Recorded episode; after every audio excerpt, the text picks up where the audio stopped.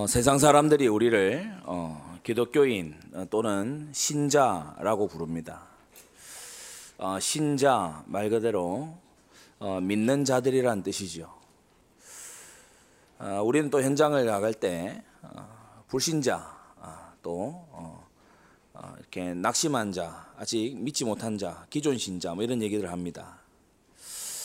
어, 믿음을 가지고 사람을 구분하는 거지요. 굉장히 성경적인 구분 방법입니다. 어, 우리 모든 성도님들 신자 되시기를 바랍니다. 어, 부목사님 저는 예수님 믿는데요. 어, 진짜 믿음으로 사느냐? 정말 나의 말과 선택과 생각은 믿음에 기초한 것이냐? 어, 우리가 어, 믿음을 하나님 주신 제1의 과제로 알아야 돼요. 하나님의 보내신 자를 믿는 것이 하나님의 일이다. 교회 와서 자꾸 어, 다른 거에 우선하기 때문에 아, 힘 빠지는 겁니다. 자꾸 힘든 거예요. 왜 그러냐? 뭐 사람이 자꾸 보이니까 그렇겠죠. 그러나 하나님을 믿는 것에 예, 서 있는 사람은 그 어떤 것에도 흔들리지 않습니다. 왜냐 하나님이 흔들림 없는 분이기 때문에 우리 찬양대가 다윗의 시편을 너무 잘 찬양을 해줬어요. 나의 반석, 나의 요새시다. 다윗이 도망 다닐 때 쓴 시편입니다. 어, 하나님이 나의 반석이고 나의 피할 요새가 되신다. 어, 그러면 이 사람은 사실 가장 안전한 사람이죠.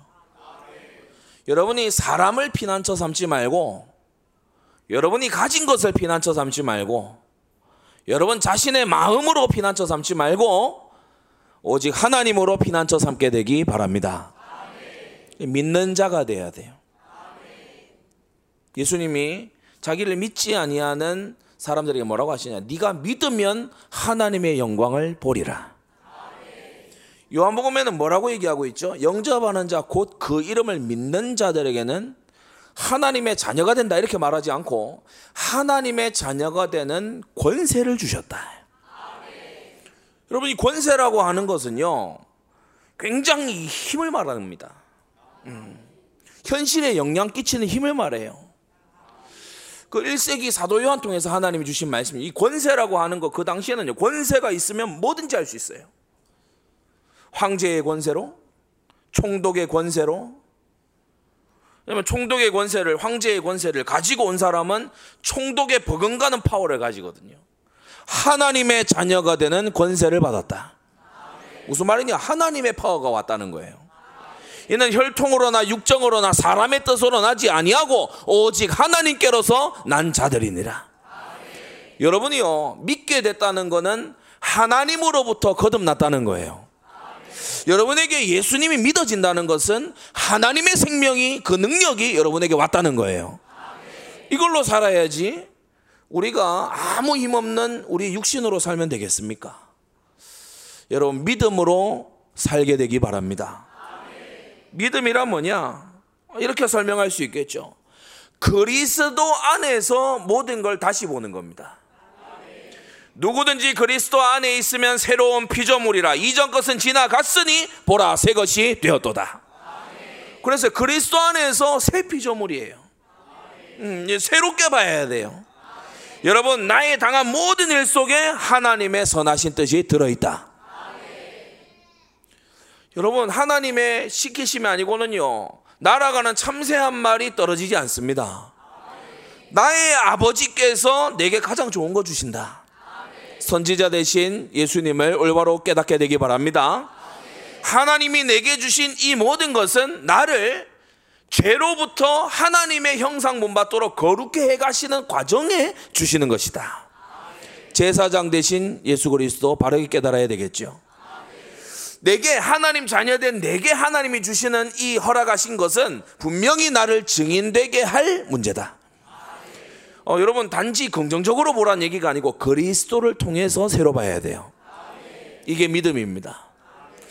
어, 그래서 우리가 뭐 아브라함에 의해 이삭과 야곱의 예 많이 잘 알고 있죠. 요셉의 예도 잘 알고 있죠. 바로 앞에 서서 그가 한 고백이 그리스도의 고백 아니었습니까? 나로 바로의 아비를 삼으셨다. 많은 사람을 구원하기 위해서 주님께서 이 나를 위해서 나를 앞서 보내셨다.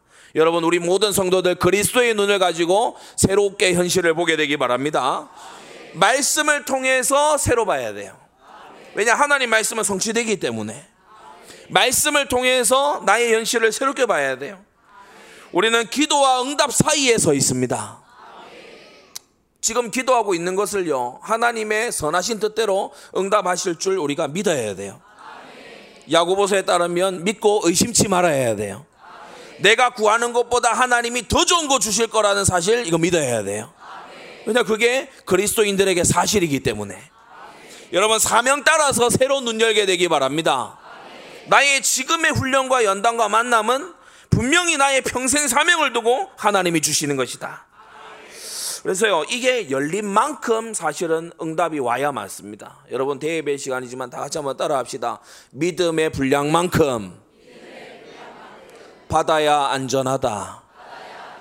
네, 믿음의 분량만큼 받아야 안전해요.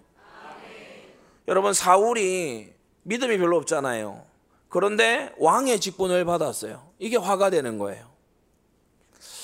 여러분 가룟 유다가 만약에 사도가 안 됐다면 그는 행복하게 살았을지 모릅니다. 그런데 믿음에 넘치는 것을 받은 거예요. 그래서 우리가 지혜 있는 성도들은요. 예, 르무엘의 자문에 나오는 것 같은 그런 기도합니다. 나로 너무 부하게 마시고 너무 가난케 마시고 하나님의 뜻에 보시기에 적당하게 해달라고 기도합니다. 여러분 서울 수도권에 사는 여러분들 부하려고 애쓰지 마십시오. 여러분의 믿음의 분량을 따라 하나님의 은혜가 있게 될 것입니다. 예, 믿음의 분량을 넘어서는 거 그거요. 그 사람에게 좋지 않아요. 역사와 증거, 하나님 주시는 직분, 주신 사명, 여러분 믿음의 분량대로 감당해야 되고 또 하나 더 여러분 믿음의 분량이 자라나가도록 믿음이 성장하도록 기도하시기를 바랍니다.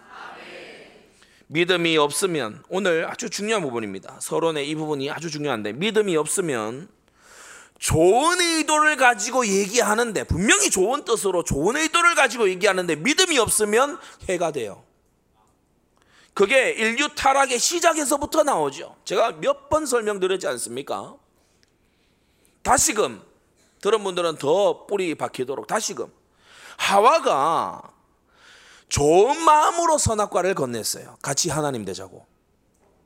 이거 먹고 같이 지혜로워지자고. 이거 먹고 같이 지혜로워지자고 남편에게 선악과 건넸어요. 남편을 아끼는 마음, 아담을 아끼는 마음이 없었다면요. 혼자 먹고 똘똘한 놈 부려먹겠죠. 아유, 똘똘하게 이름도 잘 짓고 말이지. 어?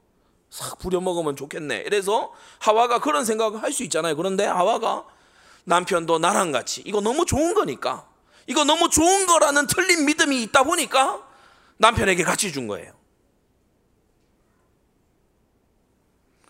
믿음이 없으면 좋은 의도로 얘기했는데 망할 사역을 딱 해버립니다.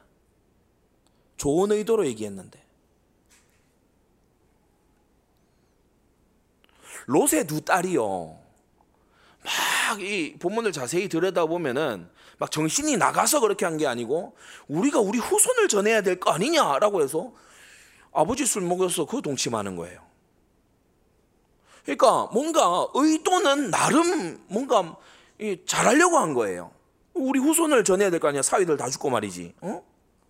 어, 후손을 전해야 될 거 아니냐. 그런데 그게 믿음 밖에서 생각한 거다 보니까 죄가 들어오고 불행이 들어오게 된 거죠.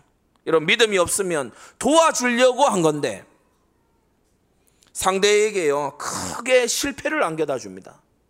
10명의 정탐꾼들 돌아와서 못 들어간다 했어요. 왜 못 들어간다 했냐? 지금 싸우면 이 백성들이 크게 패하고 죽을 것 같아. 그래서 백성을 위하는 마음에 백성을 위하고 살리고자 하는 마음에 아 이거 안 된다 이거 이거 모세하고 몇몇만 알고 있어서 안 되고 이거 지금 큰일 났다 지금 우리가 무슨 병장기가 있는 것도 아니고 우리가 전술이 있는 것도 아니고 전차가 있는 것도 아닌데 저 거인들 틈바구니에 들어가서 우리는 진짜 큰일 난다 우리가 그래도 살아야 되지 않겠냐? 그런데 그것 때문에 다 망했어요. 오늘 주일 예배에 여러분 잘 들어야 됩니다. 믿음이 없으면 모든 게 어긋나요. 로마서 14장에 뭐라고 했냐? 믿음으로 조차 하지 아니하는 모든 것이 죄다. 아멘입니까? 그래서 여러분이 믿음의 세계를 배워야 됩니다. 그리스도 안에서 보는 법을 배워야 돼요. 말씀을 그래서 배워야 돼요. 여러분 그래서 기도하고 응답 따라갈 수 있어야 돼요. 여러분의 평생 사명을 가능한 한 서둘러 발견하게 되시기를 바랍니다. 여섯 가지 예인데요. 첫째, 믿음 없는 공감 이거 조심해야 돼요. 공감 함부로 하는 거 아닙니다. 공감 함부로 하다가요 완전히 낭패 보는 수가 있어요. 공감 이거 함부로 하는 거 아니에요. 뱀이 나와가지고요 하와가 하와에게 공감될 만한 말을 싹 합니다. 이것을 먹는 날에는 내 눈이 밝아 하나님과 같이 될 줄을 하나님이 아심이니라. 아, 원조 사기꾼이잖아요. 그러니까 하나님이 다 알면서 얘기를 안 하는 시크릿, 어? 숨겨진 사실, 하나님의 음모. 예, 뱀이 어떻게 그거 들고 나온 거예요? 그러니까 하와가 솔깃하잖아요. 뱀의 말에 솔깃했어요. 그럴 수도 있겠다. 그럴지도 몰라. 그런 것 같아. 왜 동산에서 이 선악과만 먹지 말라 그랬지? 참 이상하네. 호기심이 생기고 뱀의 말이 왠지 공감이 가고 그래서 인류가 죽음이라는 비극을 끌어들이게 됐어요. 사랑하는 성도 여러분, 믿음 없는 것에 공감하지 말고 하나님의 말씀에 감동받게 되기 바랍니다. 고라당이요. 그럴듯하게 말했어요. 합리적으로 말했어요. 우리가 광야로 나온 지 오래됐다. 가데스 바네에서 유턴해 가지고 말이지. 민수기 16장 같으면 유턴한 이후 아닙니까? 지금 말이야 들어간다 하던 땅 코앞에서 돌아서 나와 가지고 말이지. 예? 우리를 데리고 여기 뺑뺑이를 돌고 있고 가만히 보니까 모세, 미리아, 마론 저 남매들에게 삼남매가 말이지. 어? 총회 위에 스스로 높여 가지고 어? 우리도 다 하나님 백성이고 그런데 말이야. 이럴 수가 있느냐? 아니 이렇게 어제 왔던데 다시 가고 뭐 그저 그 전주에 갔던데 다시 가고 지금 우리 데리고 뭐 하는 거냐 지금 사흘 길이면 갈 길을 말이야. 어? 도저히 지금 납득이 안 되는 지금 이 짓을 하고 있다. 고라가 한 말에 250인 족장들이 보니까요. 공감되는 거예요. 아니 우리가 바보도 아니고 말이야. 세네 살짜리 아이도 아니고 말이야. 우리를 데리고 지금 뭐 하냐 말이야. 뭐 맨날 텐트 치고 텐트 걷고 텐트 치고 텐트 걷고 우리 지금 뭐 그야말로 한국말로 똥개 훈련시키냐. 지금 열 받을 대로 받은 거예요. 고라 말이 맞다 그래. 뭐 역시 뭐 똑똑할 줄 알았다. 어, 막, 막, 막 예, 공감이 엄청 되는 거예요. 여러분 그렇지 않겠습니까? 우리 그 군에 훈련 가서 수경 이 훈련을 했어요. 산에 텐트 치고 그 안에서 자는 건데 밤에 비가 오네. 텐트가 떠내려가는 거예요. 자, 자고 있는데 뭐가 뭐 뭐가 뭐 두두둑 해요. 그러더니 뭐 이게 텐트 날아갔어. 뭐비 비 맞고 있어요. 오늘 나와가지고 병사들이 그거 잡는다고 텐트 건져내고 탕물에서 건져내고 누구는 또 군화를 다 잃어버려가지고 맨발로 뛰쳐나와서 내 군화 어디 갔냐 그러고 난린 난린 거예요. 그래가지고 이 병사들도 뭐라고 하는가 하면 그 중대장한테 가가지고 중대장님이 이게 평소에는 말도 못 붙이잖아요. 그런데 옮겨야 됩니다. 나가야 됩니다. 여기 딱 큰일 납니다. 막. 근데요, 텐트 접고 치고 그 일을 모세가 계속 시키는 거야. 고라가 볼 때요, 이거 지금 너무한 거 아니냐 싶은 거예요. 250인 족장들도 공감이 다 됐어요. 그래서 들고 일어났는데 어떻게 됐습니까? 성도 여러분, 불신앙에 공감하지 말아야 됩니다. 이들이 눈을 들어 하늘을 보, 보았다면 구름 기둥과 불 기둥이 보였을 거예요. 그러나 위의 것을 찾지 않았고 땅의 것만 찾았기 때문에 우리 사랑하는 성도님들 위의 것을 찾고 땅의 것을 찾지 마십시오. 모든 것 속에 하나님의 뜻이 들어 있다. 둘째, 믿음 없는 계산 잘하는 사람들 있죠. 예, 머리 팽팽 돌아가는 사람들. 뭐 대표적인 인물을 꼽으라면 아간 같은 사람이었어요. 여리고성을 함락시키고 이제 뭐 기세가 등등해요. 여리고성이 무너졌어요. 돌기만 했는데 무너졌어. 대단한 승리 아닙니까? 그런데 웬걸? 갑자기 여수아가 명령하는 게 여리고 성에 있는 모든 물자들은 다 버릴 거니까 그렇게 하라라는 거예요. 이 하간이 생각할 때 이거 지금 그럼 우리가 뭐하러 싸워? 어? 우리는 가나안에서 뭐 손가락 빨고 있을까? 이 아간이 생각할 때 얼척이 없는 거죠. 그러니까 이 아간 똑똑한 아간, 어 이 머리 잘 돌아가는 아간이 탁 숨겨서 이 장막 아래다 딱 숨긴 겁니다. 아무도 몰라요. 어, 아간만 딱 아는 줄 알았어. 그런데 하나님이 아시잖아요.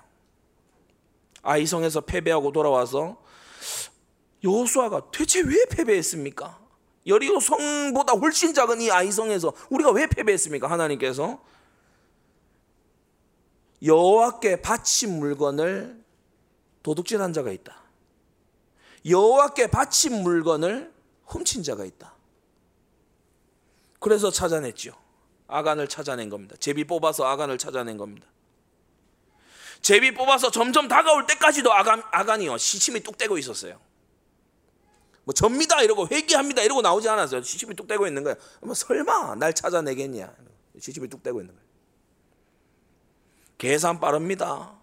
그런데 이 아간 한 사람으로 인해서요 이스라엘이 아이성 전투 패배를 인해서 사람도 죽, 죽기도 했지만 아이성 전투 패배를 통해서요 어떻게 됐냐? 가나안에 있는 여러 거민들이요 이제 야 쟤네도 지네?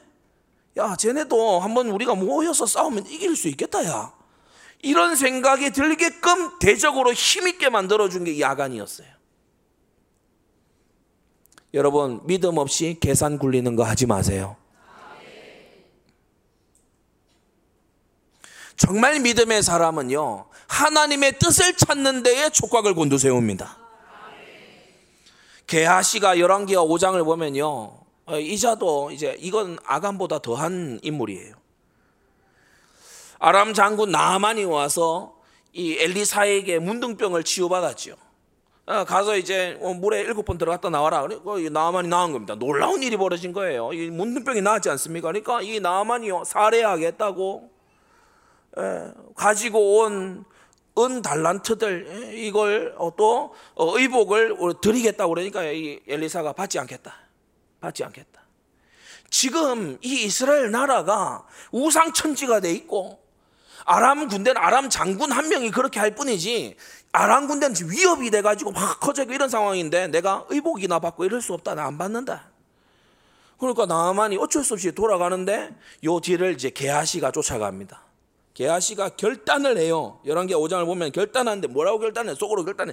여호와의 사심을 가리켜 맹세하노니 내가 무엇이라도 받아내리라. 사명이 투철해. 결단을 했다고. 그래 가가지고 얘기합니다. 어, 그 서보라고 그러니까 수레를 딱 세우니까 게하시가 나아가서요. 우리 주인이 갑자기 선지자 생도 둘이가 이 에브라임에 내려왔기 때문에 아까 얘기한 그거 받아오라 합니다. 없는 말 싹 지어냅니다. 그래가지고 가서요. 이제 이 은 한 달란트와 옷 두 벌 그거 주십시오. 그러니까 나만이 어 받는다고? 그러면 은 한 달란트 말고 두 달란트를 곱으로 내가 드리고 싶으니까 가져가시오. 그러니까 웬걸 이거 이 개아씨는 아마 응답 터졌다 생각했을 거예요. 가져가 가지고 몰래 이제 자기 집에다가 감추어뒀지요. 뭐 자기 집에 감추는 게 아간이나 게하시나 전통인가 봐. 그래 가가지고 이제 집에 감춰놨어요. 그 다음 날 돼서 이제 엘리사가 물어본 거예요. 뭐 어제 어디 갔다 왔냐? 그러니까 아무 데도 안 갔는데요. 아무 데도 안 갔습니다. 엘리사가 얘기합니다. 네가 안장에서 내릴 때 내 영이 거기 같이 있었는 걸 모르냐? 하나님이 엘리사에게 알게 하신 거예요. 그러면서 이 게하시에게 하나님의 사람 엘리사가 말합니다. 나만의 문둥병이 네 몸에 들어 네 자손에게 영원히 미치리라.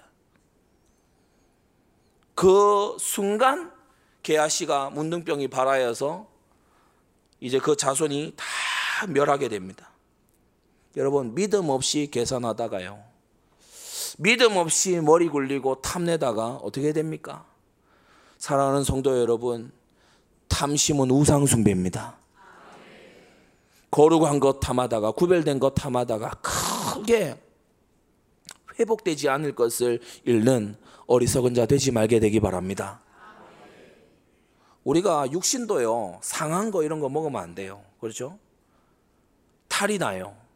근데 막 아무거나 막 먹고 챙기는 이런 걸 나중에 탈이 납니다, 반드시. 셋째, 믿음 없는 포용과 사랑. 포용하고 사랑하는 건 좋은 거잖아요. 그런데 믿음이 빠지면 이게 악한 게 돼요. 대표적인 예가 여호사밧입니다. 같은 민족이니까 아하방을 사랑했어요. 같은 민족이니까. 야, 우리 민족이 잘, 잘 화합해야 되지 않겠냐. 남북으로 나눠져 있지만 그래도 하나가 되어야 되지 않겠냐.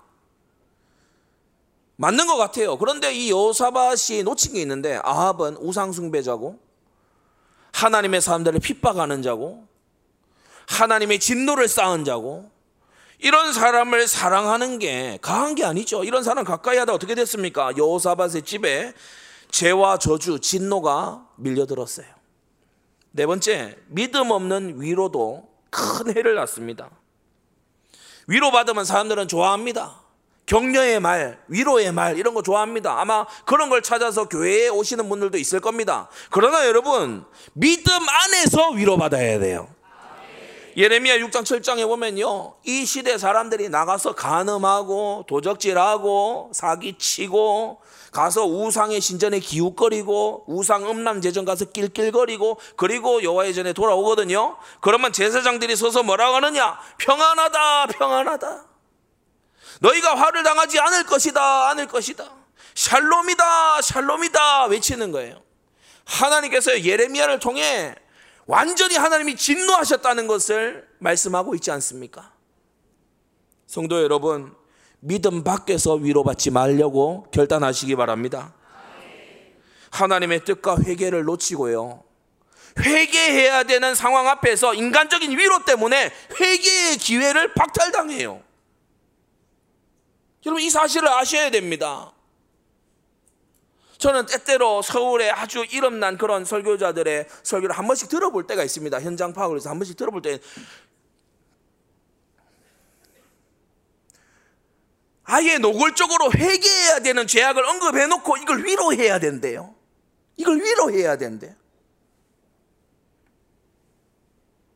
어떤 한 성도가 그 어떤 목사님에게 뭐 어느 날 문자를 하나 이렇게 보내서 요청을 했답니다. 실은 제가 동성애자입니다. 저를 교회에서 내치지 말아 주세요. 그걸 뭐 그렇게 했다 하더라고요. 그 목사님. 그러면서 하는 말이 뭐 우리 교회가 동성애자를 내치지 않는 교회가 됐으면 좋겠다 하면서 내치지 않는 교회가 됐으면 좋겠다 하면서 막요 막 감동 어린 어투로 막 얘기를 해요. 그 죄는 버려야 되는 죄예요. 교회가 용납해야 되는 게 아니고 그건 회개하고 버려야 되는 죄라 말입니다. 그런데 감동받고요. 하, 그래 말이야. 이제 생각 막 이전 생각이 들어요. 그래 말이야. 교회가 그래야 되지. 뭐 교회가 말이야. 응? 우리가 다 뭐 죄 있고 그렇지 않냐? 우리가 뭐 다 이렇게 받아들이고 그래 그래야 되지 않겠냐? 이런 생각이 스멀스멀 기어 들어와요. 여사밭이 볼 때요 아합하고 뭐 북이스라엘하고 이렇게 싸울 필요가 있냐 알고 보면 뿌리가 다 아브라함 자손이고 그런데 말이지 우리가 하나 되고 가까이 지내고 같이 전쟁도 하고 그러면 좀 좋냐 야 같이 사돈도 하고 그러면 막 두 왕국이 하나 되면 우리가 더 강력해지고 그렇게 되지 않겠냐 하나님께서 이걸 엄청나게 싫어하셔요 사랑하는 성도 여러분 믿음 안에서 격려받고 위로받으십시오 다섯 번째, 믿음 없는 노력이에요. 로마서 10장 3절에요. 자기 의를 세우려고 힘써 하나님의 의를 복종치 아니했다고 했어요. 여러분이 혹시 사역에 승리했고 순종했고 무언가 하나님의 말씀을 지켜냈다면 그것은 100% 하나님의 은혜입니다. 그래서 교만할 이유가 없어요. 우리는 거만할 이유가 없어요. 우리는 하나님이 지금 붙들어 주시지 않으면 우리는 세상의 괴악한 죄인 괴수보다도 더 흉악해질 수 있는 것이 저 여러분들입니다. 하나님의 은혜임을 알아야 되죠. 그런데 자기 노력으로 학교도 막 자기 노력으로 갔다 그러고 어떤 잡도요 커리어도 내 노력으로 이만큼 이뤄냈다 그러고 내가 이만큼 내가 막 노력해 이걸 일구어냈다 막 이게 굉장히 강한 이런 유형은요 이제 교만합니다. 이제 이제 아주 어, 거만을 떨지요. 그러면서 또 뭐 합니까? 이제 낙심합니다. 별거 아닌 것에 이제 낙심을 해요. 결국 무엇의 증인이 되냐? 노력의 증인이 되지 하나님의 증인이 되지 않아요. 성도 여러분, 구미에서도 그 얘기를 했는데 우리가 달리기를 하고 개주를 할 때이 개주 경기를 할 때 바통을 가지고 뛰어야 됩니다. 그죠? 바통 없이 열심히 뛰어봐야 다 간만큼 돌아와야 되고 허사예요. 우리가 인생을 할 때 여러분 믿음 들고 뛰어야 됩니다. 내 노력만으로 뛴다. 여러분이 간만큼 헛수고가 될 거예요. 믿음 가지고 인생길을 달려가야 되는 거예요. 여섯 번째, 믿음 없는 생각. 믿음 없는 깊은 생각. 생각들이 모이면 의논이 되죠. 그런 의논이 많은 사람이 하는 것이 바로 대세입니다. 여론입니다. 이게 모였을 때마다 보면 창세기 3장, 6장, 11장 터졌어요. 뱀하고 하와하고 아담하고 셋이가 생각이 잘 통해. 그래서 선악과 사건 터진 겁니다. 홍수 시대 보세요. 노아와 여덟 가족 빼놓고 다 여론이 하나가 딱 됐어요. 방주 안 타기로 딱 하나가 됐어요. 그래서 다 망한 거예요. 바벨탑 시대 보세요. 사람들이요. 하나 일치 단결해서 공동의 프로젝트로요. 막 멋지게 해냈습니다. 그런데 돌이킬 수 없는 재앙이 몰려왔죠. 믿음 없는 하나님의 사심을 제쳐놓은 하나님의 일하심을 제쳐놓은 만유의 주인이 되시는 하나님은 제쳐놓고 우리끼리 우리의 힘으로 우리의 이름으로 우리의 노력으로 그때마다 멸망이 찾아왔다는 사실을 잊지 마십시오. 여러분의 마음에 그리스도가 주인 되셔야 합니다. 여러분 가정에 하나님께서 왕이 되셔야 합니다. 여러분의 모든 만남 속에 그리스도가 주인으로 다스리셔야 합니다. 여러분 행함 없는 믿음과 믿음 없는 행함은 단짝이에요. 서로 딱 붙어 있어요. 설명해 볼까요? 행함 없는 믿음은 죽은 믿음이잖아요. 그래서 이 죽은 믿음은 믿음이 없는 거나 진배었기 때문에 이상한 행함을 내놓습니다. 이상한 행함을 내놔요. 예수님 보실 때 이 바리새인들은 희한해요. 자기들이 지옥 갈 거면서 만난 사람은 몇 배나 지옥의 자식이 되게 만들어요. 그러니까 더 끔찍해요, 이게 아예. 그래 믿음 없는 행함을 자꾸 하다 보니까 사람들이 이제 믿음에 대해 또 오해해요. 아 저렇게 하는 게 맞는 거구나. 우리 구미에서는 희한한 일입니다. 교회가 이렇게 나와서 전도하냐? 그럼 교회가 전도하지 절이 전도할까요? 뭐 어디가 전도해야 돼요? 교회에서 나와서 당연히 전도하는 건데 교회가 워낙 전도 안 하니까 교회에서 나와서 전도하면 다 이상하게 봐요. 이단만 전도하는 거 아니었냐? 아니요. 이, 원래 이단에게 지상 명령이 주어진 게 아니고 우리에게 저와 여러분들에게 주어진 것입니다. 전도하고 전도되고 있는 게 정상이고 전도 안 되고 있고 전도 안 하고 있는 그게 비정상 아니겠어요? 근데 이제 이 믿음 없는 행함이 너무 강하다 보니까 그게 정상인 줄 알아.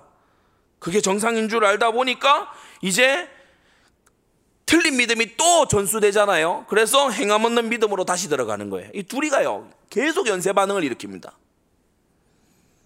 자, 그러면 믿음은 왜 안 자랍니까? 우리가 예수님을 믿는다 하는데 왜 믿음이 속히 자라지 않습니까? 그것은 네 가지 이유가 있는데 첫째, 오래된 깊은 불신앙 때문에 그래요. 오래됐어요. 어려서부터 깊어요. 어려서부터 가정에서 부모들이 어떤 교육을 하느냐, 이 자녀가 어린 어릴 때의 이 시간, 그리고 자녀의 이 공간, 그리고 자녀의 이 마음 속에 하나님을 전부 제거했어요.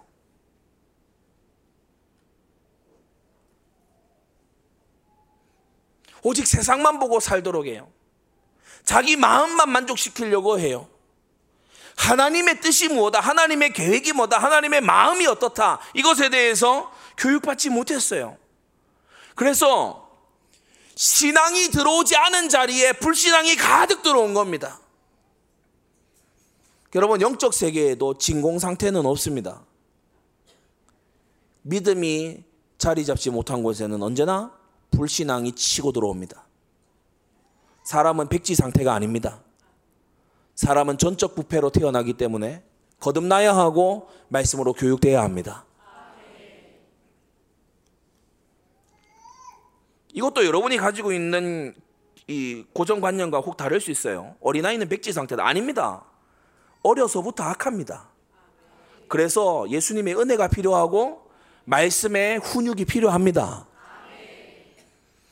근데 이런 관념이 없으니까 어떤 거 있으면 부모가 그냥 해줘요.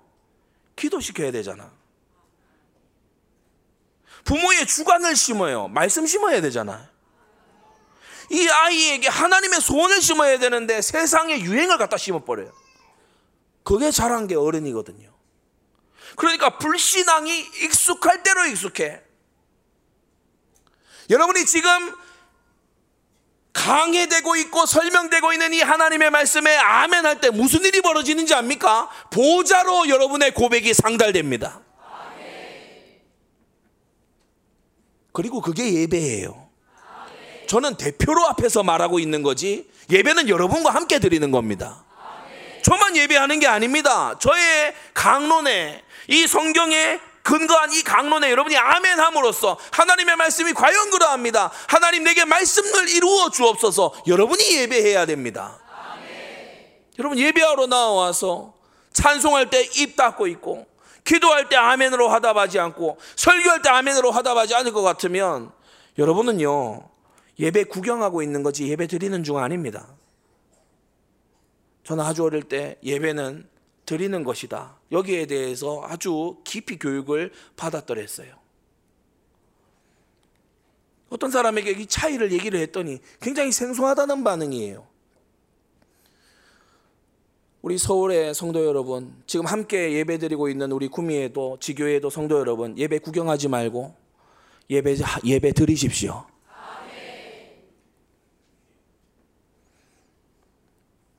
둘째, 말씀에 대한 무지 때문에 성경을 죽어라고 안 읽어요.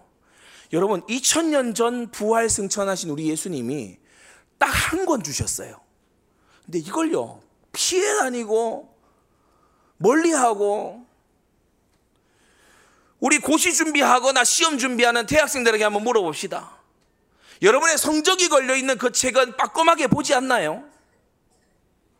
어린아이를 육아할 때 저도 육아 관련 책을 사서 한번 들여다봤어요. 수시로 들여다보지 않나요?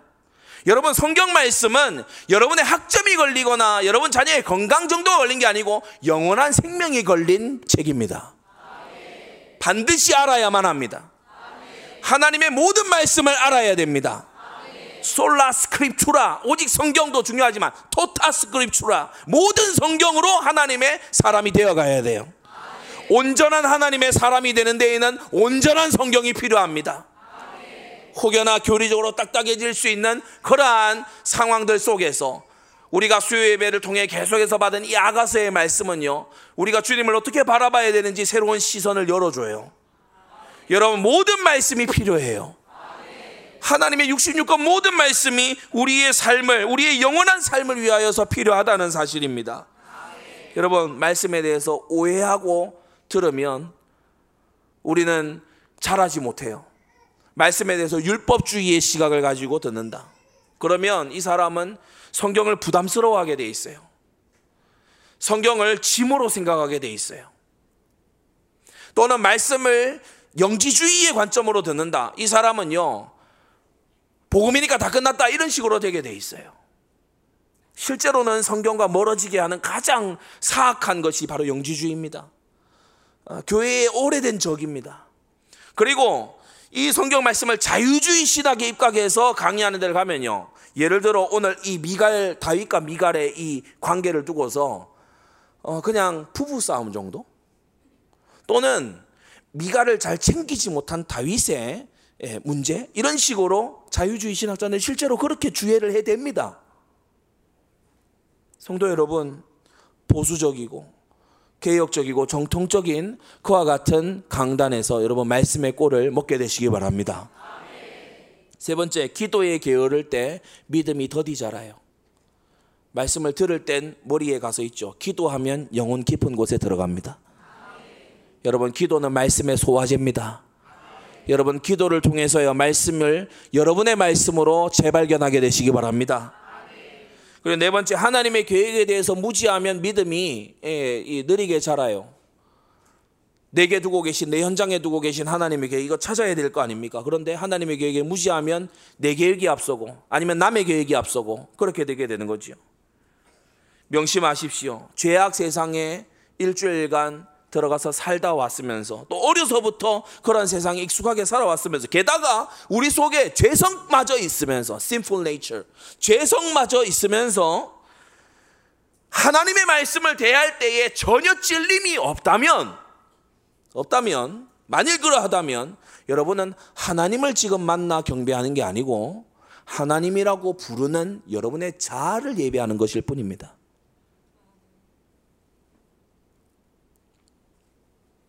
이름을 그렇게 붙인다고 성경의 하나님이 아닌 존재가 성경의 하나님이 되는 게 아닙니다.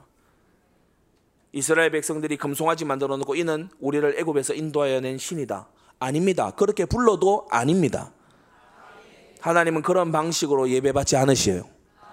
여러분, 우리는 정말 우리의 자아를 숭배하는 게 아니고, 여러분이 하나님의 말씀에 나왔을 때 내가 원하는 걸 듣고자 하는 게 아니고, 하나님이 원하시는 내가 되도록 우리가 마음 자세를 고쳐 먹어야 돼요. 성화란 진리와 나 자신을 비교해서 나를 진리에 맞춰가는 거. 그것이 지속 반복되는 거 이게 바로 성화입니다. 여러분 성경보다 나도 모르게 더 깊게 박혀 있는 거 이거 뽑아내야 됩니다. 오늘 세 가지로 말씀을 정리하는데 첫째 믿음 없는 미갈이에요. 제가 왜 서론에 믿음 없는 공감, 믿음 없는 계산 쭉쭉쭉 계속해서 이것을 강조해 드렸냐? 여러분 이 미갈의 상황은요 인간적으로 봐서 충분히 공감될 만한 상황이에요. 오늘날 만약에 서울이나 수도권에 있는 모 성도가 어떤 기독교인이 미갈 같은 여정을 걸어온 사람을 만났다면 분명히 위로부터 하려고 들 겁니다. 분명히 함께 손잡고 막 이해하려고 하고 공감하고 무조건 격려하고 그렇게 할 겁니다. 미갈의 생애를 돌아보면요. 그는 어릴 적 다윗을 사랑했어요. 아버지가 눈치챌 만큼 다윗을 좋아했어요. 다윗도 이 미갈에게 꽤나 적극적이었습니다. 블레셋 사람 양피 100을 가져오면 내 딸을 주겠다. 그 말에요. 다윗이 기한이 차지 못하여서 서둘러 나아가서 양피 200을 꼽으로 가져다가 어, 사울에게 주고 미갈과 혼인했어요. 미갈이 볼 때 다윗, 다윗이 자기를 사랑하는 한다고 느껴졌어요. 그녀는 암살의 위험에서 다윗을 구해줬어요. 아버지 사울이 싫어할 것을 책망할 것을 알지만 다윗을 사랑했기 때문에 다윗을 구해줬어요.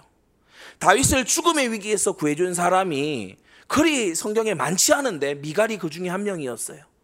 특히나 다윗이 이 사울의 위협을 체감하기 전에 미갈이 알아채고 다윗을 위기에서 건져줬어요.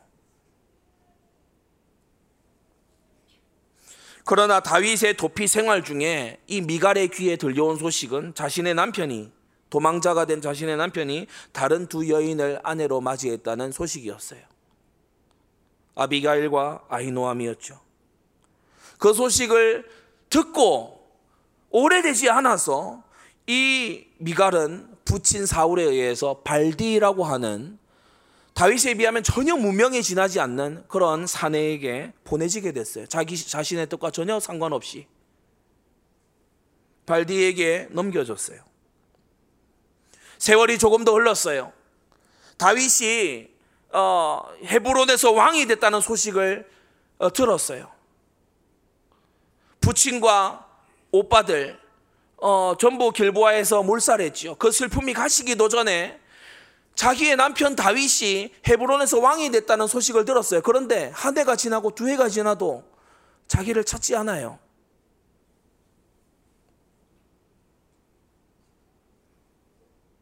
위로받아야 될 것 같잖아요. 우리 서울 수도권에 사는 성도 여러분, 미갈 같은 사람 만나면 여러분은 뭐부터 하겠습니까?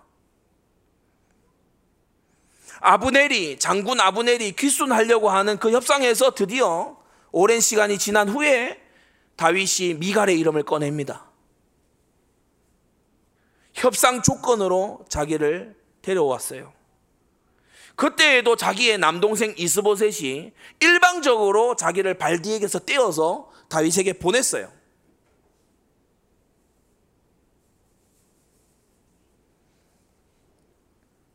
이 미갈은요, 오늘날로 치면은 아마 남자 혐오증에 걸릴 것 같아요. 부친 사울은 자기를요, 이 남자에게 보냈다가 저 남자에게 보냈다가 이래요.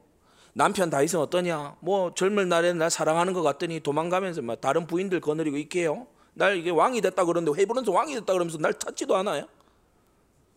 동생 이, 이, 이, 이, 이 동생 이스보셋은 또 어떻게 하냐? 뭐 협상 됐어. 그러면 누나 가. 그래 가는 가는 거예요 또. 그래가지고 이 다윗 옆에 왔는데 보니까 자기 너무 불행해. 10년 넘게 함께 살았던 발디 혹은 발디엘 이 사람만이 이 남자만이 미갈이 가는 것을 계속 울면서 따라왔다고 했죠. 바우림까지 울면서 따라왔다고 했죠. 10년 넘게 함께 살았던 남편 이 발디를 이제는 생이별을 해서 다윗 성에 정치적인 이유 때문에 뭐 아브넬하고 협상한다 그러는데 아브넬은 죽었고 암살 당했다 그러고 자기가 덩그러니 와가지고 여기 있는 거예요. 공감될 만하잖아요.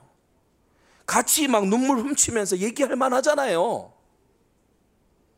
성경은 미갈에 대해서 일말의 동정도 보이지 않습니다. 왜 그러냐?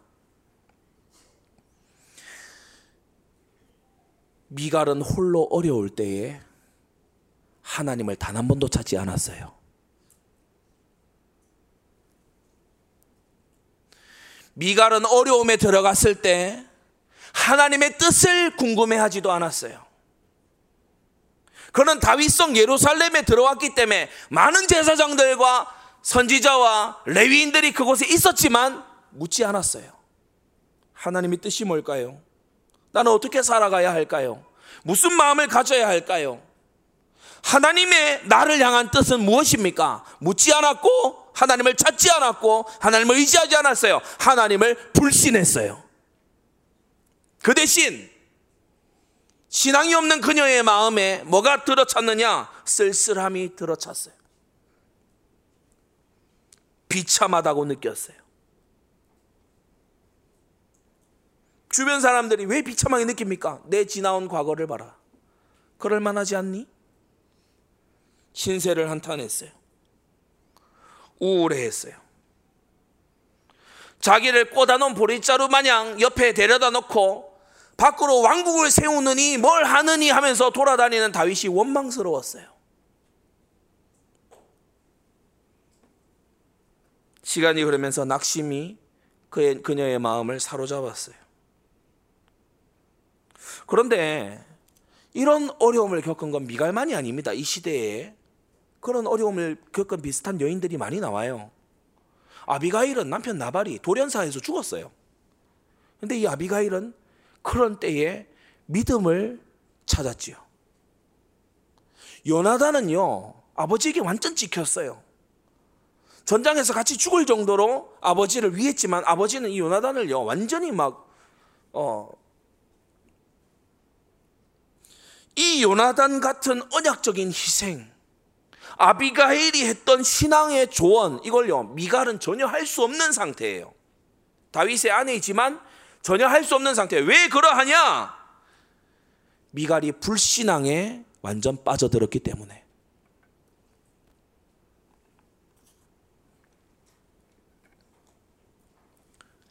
미갈의 처지만을 바라보고 믿음의 선이 없는 사람은 다윗에게 빈정거리는 미갈을 그럴 수 있다라고 이해를 할 겁니다. 오늘 우리 성도님들 잘 들으셔야 됩니다. 성경이 그 길을 말하고 있지 않아요. 여러분 믿음 없는 공감을 하지 말고 여러분 그래서 지금 이, 이 우리가요 굉장히 인간 사이의 공감 여기에 굉장히 우리가 많이 치우쳐져 있습니다. 인간 사이의 공감에요 굉장히 많이 치우쳐져 있어요. 이걸 어려서부터 드라마, 영화 이걸 통해서 여러분에게요 계속 교육해 왔어요. 드라마, 영화는요 아침 먹고 점심 먹고 저녁 먹고 평안히 잤더라. 그래서 드라마가 안 되잖아. 그죠? 비참해야 돼요. 불행해야 돼요. 갈등이 있어야 돼. 그리고 그 갈등이 나중에 뭐 극적으로 해결이 돼. 그래야 드라마잖아. 이게 세계에서 제일 잘하는 나라가 우리나라입니다. 공감 왕들의 나라예요. 문화대국 이 말이요. 그 말입니다. 사람들의 마음을 잘 산다는 거예요. 선동적이라는 거예요. 그런데 거기서 믿음이 빠지잖아요? 비참한 결과가 일어납니다. 여러분, 믿음 없는 공감을 경계하세요. 믿음 없는 감정의 결합을 경계하세요.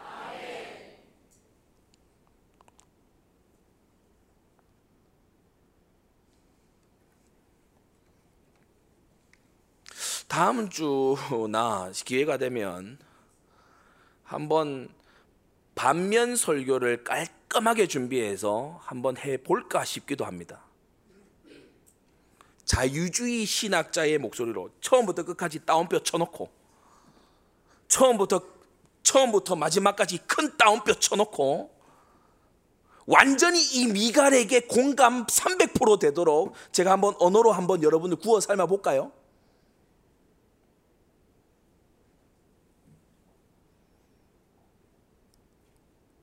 여러분 중에 눈물 흘리면서 미갈에게 공감하고 다윗을 손, 손가락질 할 사람들 만들어내기 어렵지 싶습니까? 충분히 만들어낼 수 있어요.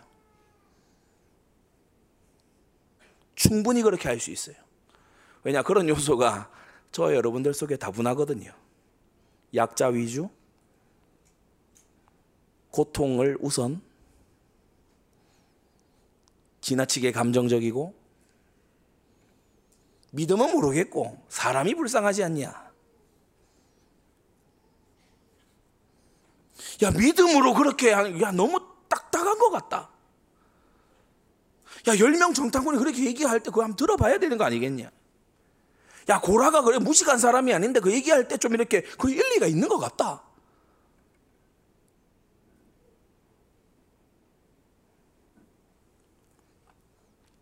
여러분, 불신앙을 경계하고 항상 믿음 위에 서세요.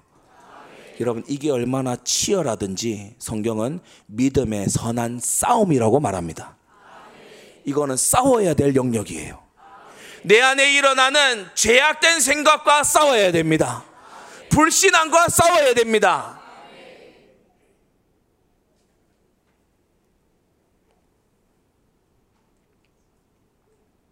그 두 번째, 믿음의 사람 다윗을 봅시다.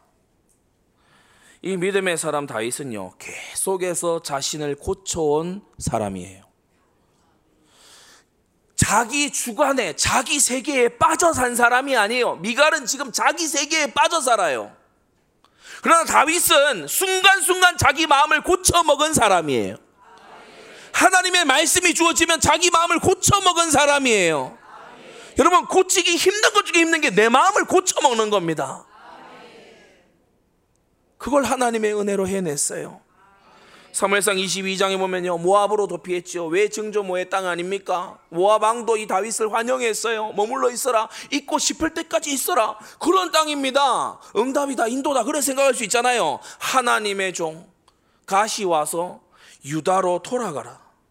그 말 한마디에 주의 종의 말을 난 하나님의 말씀으로 듣는다는 믿음 가진 다윗은 즉시 돌아갔어요. 평안한 땅을 등지고 죽음의 땅으로 당장 내일 죽어도 이상하지 않을 땅으로 다윗은 들어갔어요. 누구의 말을 듣고요? 선지자 가세 말을 듣고. 야, 그거 하나님 말씀 맞냐 아니냐? 뭐 내 생각은 이렇고 상황을 뭐 알고 하는 얘기냐? 온갖 궁시렁 그 다윗한테 없었어요. 즉시. 즉시. 이건 뭐 유불리를 따시는 게 아니고 생사를 걸고 즉시. 그러니까 하나님께서요. 하나님을 어떻게 여기는지 다윗에게서 확인이 되는 거예요. 그리고 사무엘상 24장 엔게디 굴에서요 자기를 죽이려고 결사대를 동원한 사울을요 다 절호의 찬스를 만나잖아요. 그런데 이 엔게디 굴에서요 다윗이 칼을 일단 뽑았습니다. 그런데 마음을 고쳐먹고 옷자락만 베고 넣잖아요. 다윗의 마음에 실제 그런 아주 이, 이 찌르고자 하는 마음이 있었다는 증거 뭐냐? 다윗이 옷자락 빼고 마음을 아파했어요. 자기가 그런 마음을 품었다는 것을 마음 아파했어요. 여러분 해야지 않기로 하나님의 기름 부음 받은 자라고 하는 그 주님의 뜻을 알았기 때문에 해야지 않기로 마음을 고쳐 먹은 다윗입니다. 이뿐만이 아니죠. 사무엘상 25장에 보면 막 조롱하고 비난하는 자기를 모욕하는 나발을 향해서 분노했어요. 여러분 다윗도 젊은 이 장군입니다. 그러니까 분노했어요. 이럴 수가 있느냐? 우리가 이렇게 어렵게 우리가 양떼를 다 지켜봐 주고 이랬는데 배은망덕한 놈 같으니라고 하면서 이렇게 다윗이요 나발을 향해 분노했는데 아비가일이 와서 사역하잖아요.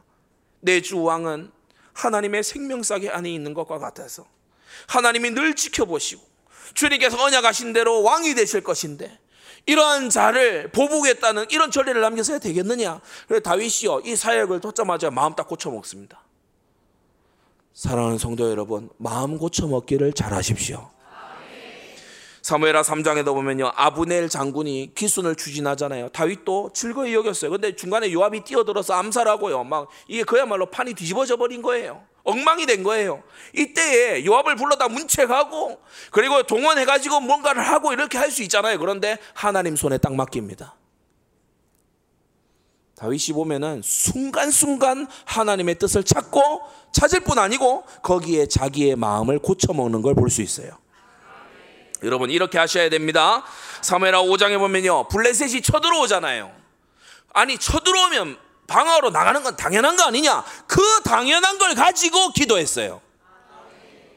당연한 것을 가지고 여러분 얼마나 기도합니까?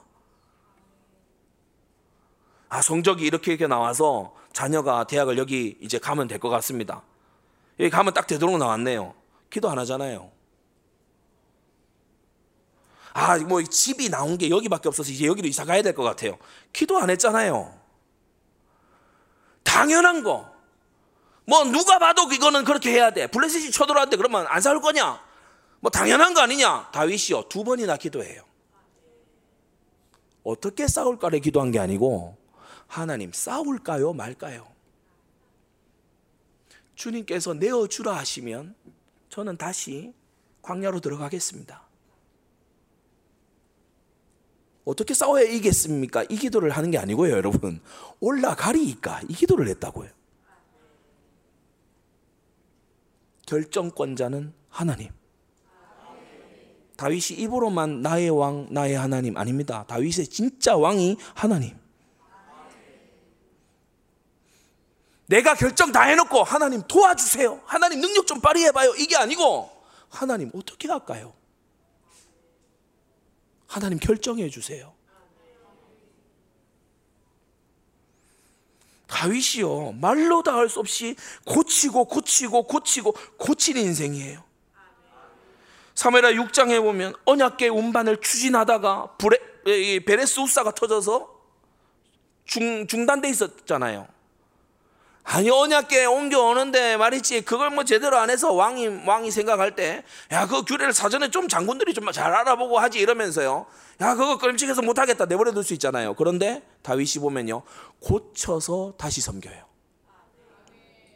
고쳐서 다시 섬겨요. 기분 중심의 사람이 아닙니다. 성질대로 하는 사람이 아닙니다 나를 고쳐서 다시 하나님을 섬겨요. 하나님은 진리 그 자체이시고 완전하시고 충분하시고 하나님의 타이밍은 정확하기 때문에 그러므로 하나님께 나를 맞춰가는 거 하나님께 맞춰진 나로 고쳐가는 거 이게 믿음입니다. 믿음으로 살아온 다윗이에요. 이 하나님만 의지했던 다윗이요. 말로 다할수 없는 하나님의 은혜를 생각하면서 감사로 찬양하고 하나님의 괴를 옮겨오는 걸 볼 수 있어요. 하나님이 나를 기름 부어 주셨다. 아버지도 찾지 아니하던 저 약물이 미물 같은 그와 같은 나를 하나님이 찾으셔서 기름 부어 주셨다.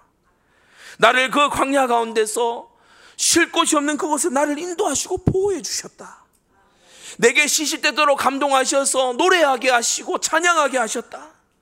내게 400, 600 이 동역자들을 붙이셔서 나에게 함께하게 하셨다. 내게 힘 주셨고 내게 지혜 주셨고 나를 구원하셨고 나를 승리하게 하신 하나님이 아니시냐? 역대상 13장 3절에요. 다윗이 장수들에게 얘기합니다. 우리가 우리 하나님의 궤를 옮겨오자. 사울 때에는 우리가 궤 앞에서 묻지 아니하였다. 이 무슨 말입니까? 이제 하나님께 묻고 하겠다. 이 나라의 운영을 하나님께 묻고 하고자 하니 여호와의 궤를 모시고자. 이 언약궤는 하나님의 임재를 말하는 거죠. 절대 네 가지가 다 녹아 들어 있는 게 하나님의 언약궤입니다. 법계 뚜껑 속죄소 피 뿌린 복음을 설명하는 것이고 그 안에 들어 있는 십계명 도돌판 말씀을 설명하는 것이고 만나 담은 항아리 뭐냐 하나님께 구하고 기도했을 때 주님이 주신 응답을 말하는 것이고 아론의 쌍난 지팡이 뭐냐 하나님께서 택하신 주의 종을 통해서 사명 주시고 이끌어 가시는 주님의 역사를 말하는 것입니다. 여러분 이 언약궤가요 바로 다윗의 삶 비전의 핵심적인 시작이었어요. 말씀 천안 어떻게 되게 합니까? 이 언약궤를 구심점으로. 성전은 무엇을 위한 겁니까? 이 언약궤를 두기 위한 성전이에요. 여러분 어떻게 신정 국가가 이루어집니까? 모든 것을 하나님께 물어보고. 그래서 이 언약궤가 들어올 때요. 사무엘 상하에는 그 노래가 적혀 있진 않지만 이 언약궤가 들어올 때에 역대상 16장에 다윗이 노래를 지어서 부르게 합니다. 영광의 왕이 들어가신다.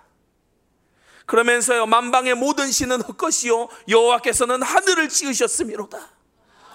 이 노래를요 어, 찬양 대장들에게 부르게 만들어요.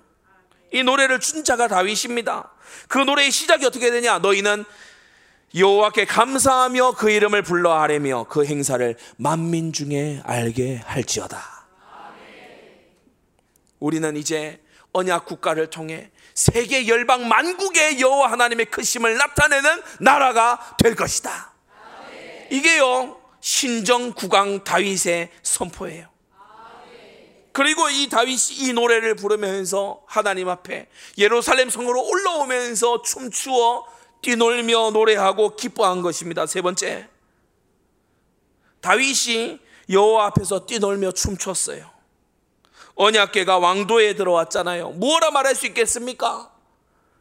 예루살렘 그 지상에 하나님이 보좌를 펴시고 거룩한 역사의 새로운 시작점이 여기에 있고 언약 국가가 시작이 되고 여호와의 백성이 일어나고 그렇기 때문에 주체할 수 없는 솟구치는 기쁨이 일어나기 때문에 감격의 전율에 큰 축제를 벌이면서 다 같이 함성을 지르고 나팔을 울리고 모든 악기를 연주하면서 그렇게 예루살렘에 하나님의 괴가 입장한 거예요. 여러분 이 놀라운 장면 저는 지금 설명만 하는데도 땀이 날라갑니다. 근데 다윗이요 해발 700m가 넘는 그 예루살렘을 이 언약궤가 얼마나 천천히 움직이면 그 앞에서요 뛰면서 아, 분명히 엄청 더웠을 거예요. 아, 뛰면서요 어떻게 했냐? 사무엘하 6장의 14절 오늘 읽은 본문에 보면 힘을 다하여 춤을 추는데 때에 배 에봇을 입었다고 해서 이배 에봇은 히브리어로 에폿 맛이라고 하는데 어, 제사장만 있는 거룩한 에봇이 아닙니다. 우리가 지금 한번 언약계를 잘못 옮겼다가 율법대로 다시 바르게 지금 이 메고 어, 고아자손이 메고 옮기는 중이잖아요. 이러한 지금 상황에 다윗이 제사장만 입을 수 있는 거룩한 어, 의복을 다윗이 입었다는 것은 상상할 수 없는 일이죠. 다윗이 입은 옷은 뭐냐? 대제사장이 그 보석 박은 그 옷을 입은 것이 아니고 배에봇. 이 배에봇이란 에포밭이라고 하는 것은 사무엘기에 딱 두 번 나오는데 요 다윗이 춤춘 때에 배에봇이 한번 나오고 사무엘상 2장에 아이 사무엘이 입은 그 배의 옷. 그러니까 아직 정식 제사장이 아니에요. 그냥 그냥 성막에 들어와서 잠깐 살고 있는 애예요. 그런 애한테 줬던 옷. 그러니까 그야말로 그냥 배옷이에요. 배옷. 그것을 어 뭐냐 히브리어로 보면 샤갈이라고 해서 입은 게 아니고 허리춤에 둘러 걸쳤다.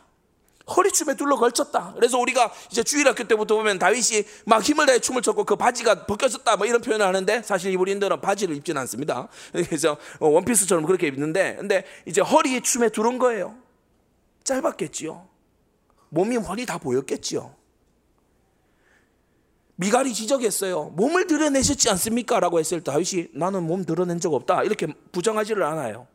그리고 뭐라고까지 얘기하냐? 내가 이보다 더 낮아져서 스스로 천하게 보일지라도 이건 무슨 말이죠? 다윗이 이게 사람들 눈에 천하게 보일 것을 알았어요. 더 천하게 보일지라도 이 말은 자신이 이미 천하게 보였었다라는 사실을 다윗도 알고 있어요. 그러나 그건 여호와 하나님 앞에서 한 거예요. 여호와 하나님 언약궤 앞에서 자기는 왕복을 입은 왕이 아니에요. 하나님의 언약궤 앞에서 주님의 말씀 앞에서 주님의 임재 앞에서 나는 왕복을 입고 왕관을 쓴 왕이 아니에요. 나는 그냥 성소를 들락거려도 기쁠 그와 같은 성소의 하나의 일꾼에 지나지 않아요. 여호와 하나님 앞에서 나는 사무엘 같은 꼬마에 불과해요. 하나님 앞에서 나는 아이예요. 나의 채통은 하나님이에요.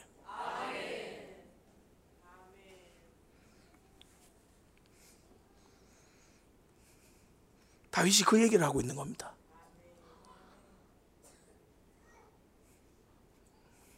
멋들어지게 기도하는 게 익숙하신 분들은요, 여러분 하나님 앞에 어린아이처럼 기도하십시오. 제가 예전에 되게 곤란한 그런 상황에 기도가 막 유창하게 안 나오더라고요. 하나님 한 번만, 한 번만. 제가 손가락을 칠지 이렇게 하고 있어요. 하나님 한 번만, 한 번만 봐주세요, 하나님.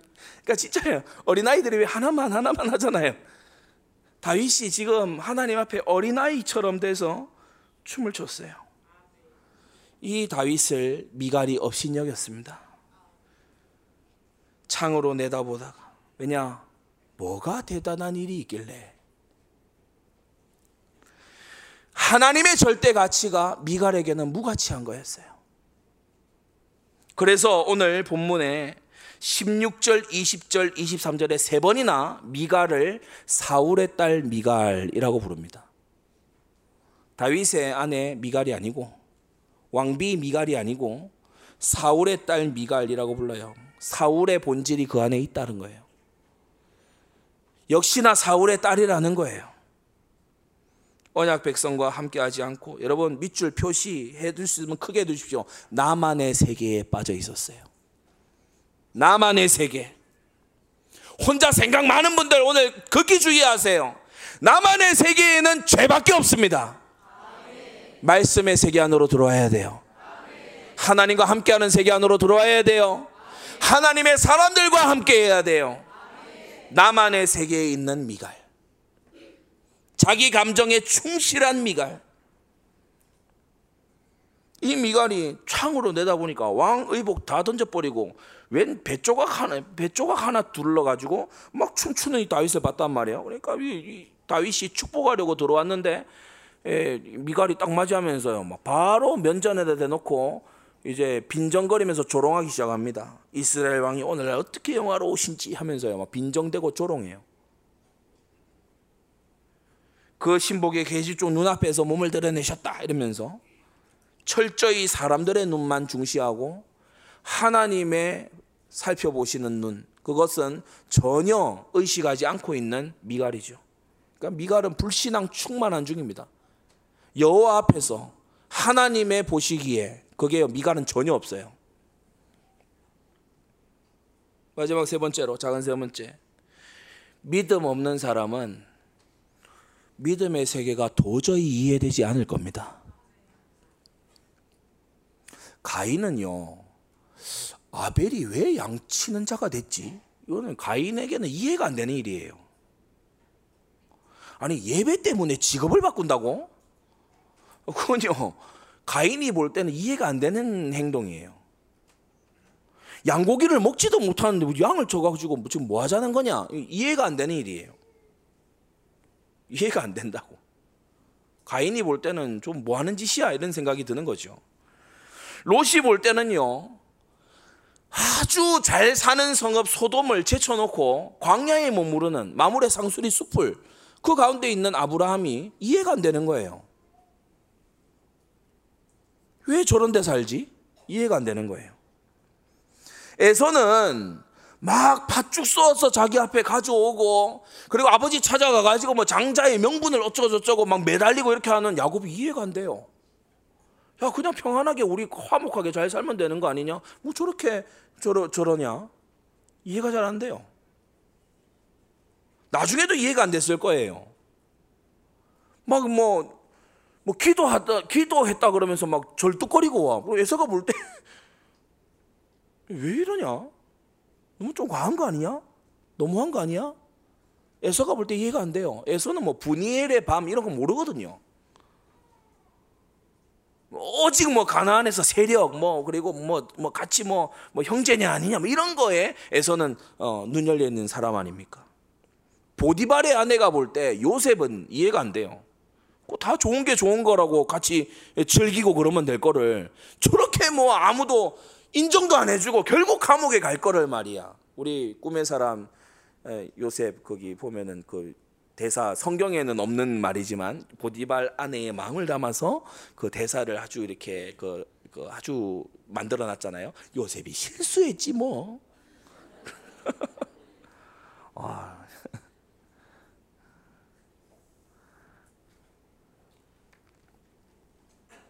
고라 다단 아비람이 볼 때요.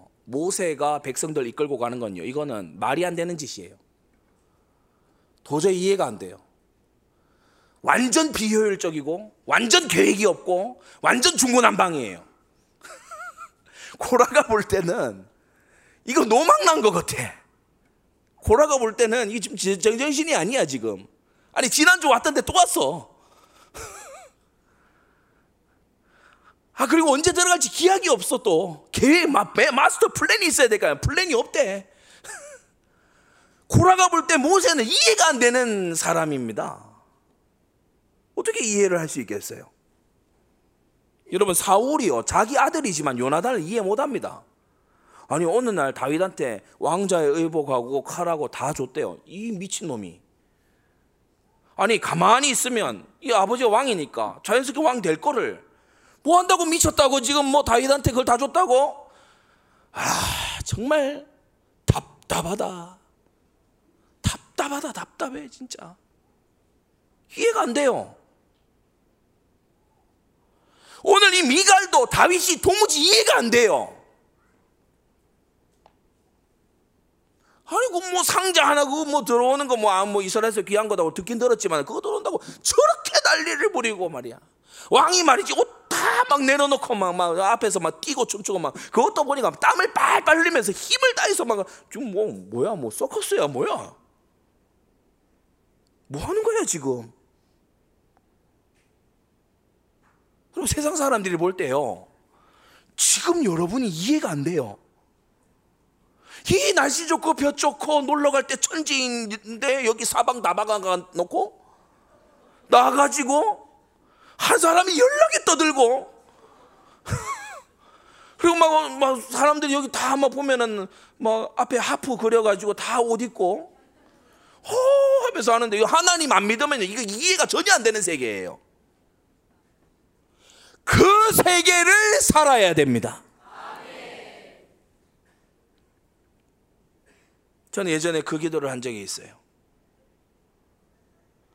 하나님이 살아계시지 않는다고 믿는 자에게 가장 어리석어 보이게 살게 해 주옵소서.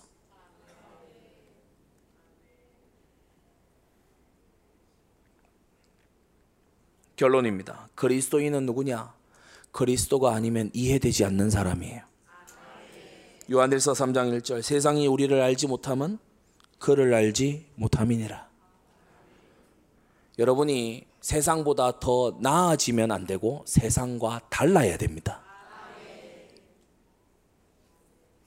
세상보다 조금 더 나은 거 그런 건 필요 없어요. 세상하고 근본이 달라야 돼요. 그러니까 경쟁하지 마시라니까. 세상보다 조금 더 앞서 나가는 거 그런 거 소용없어요. 세상과 아예 길이 달라야 돼요. 세상이 가장 가치 있다는 거 우리한테는 배설물입니다. 세상이 아주 있다고 하는 거 우리에게는 어리석음입니다. 세상의 온갖 재미와 쾌락들 우리에게는 헛된 겁니다. 고린도전서 1장 18절 역으로 십자가의 도가 멸망하는 저들에게는 미련한 거지만 구원을 얻는 우리에게는 하나님의 능력 그 자체입니다. 지금도 앞으로도 믿음 없는 자는 믿음 있는 자를 없인 여길 것이니 여러분 이 없인 여김을 기쁘게 당하시고 의를 위하여 고난받고 핍박받아 하나님께 복 있는 자라 칭함받는 성도들 되시기를 주 예수님의 이름으로 축원합니다. 기도하겠습니다. 걸어가신 아버지 하나님 오늘 다윗을 없인 여긴 미가를 함께 봤습니다. 믿음 없이 보면 너무나 공감될 만한 미갈의 처지이지만 그래서 많은 사람들이 미갈 같은 자에게 공감과 포용과 위로를 보내지만 성경은 하나님의 사람 다윗이 전혀 다른 세계 속에 있었음을 증거하고 있습니다. 거룩하신 아버지 하나님, 불신앙에 공감하는 자 되지 말게 하여 주시옵소서. 믿음으로 살게 하여 주시옵소서. 하나님의 말씀에 나를 고치게 하여 주시옵소서. 세상과 다른 길을 걷게 하여 주시옵소서. 예수 그리스도의 이름으로 기도드리옵나이다. 아멘.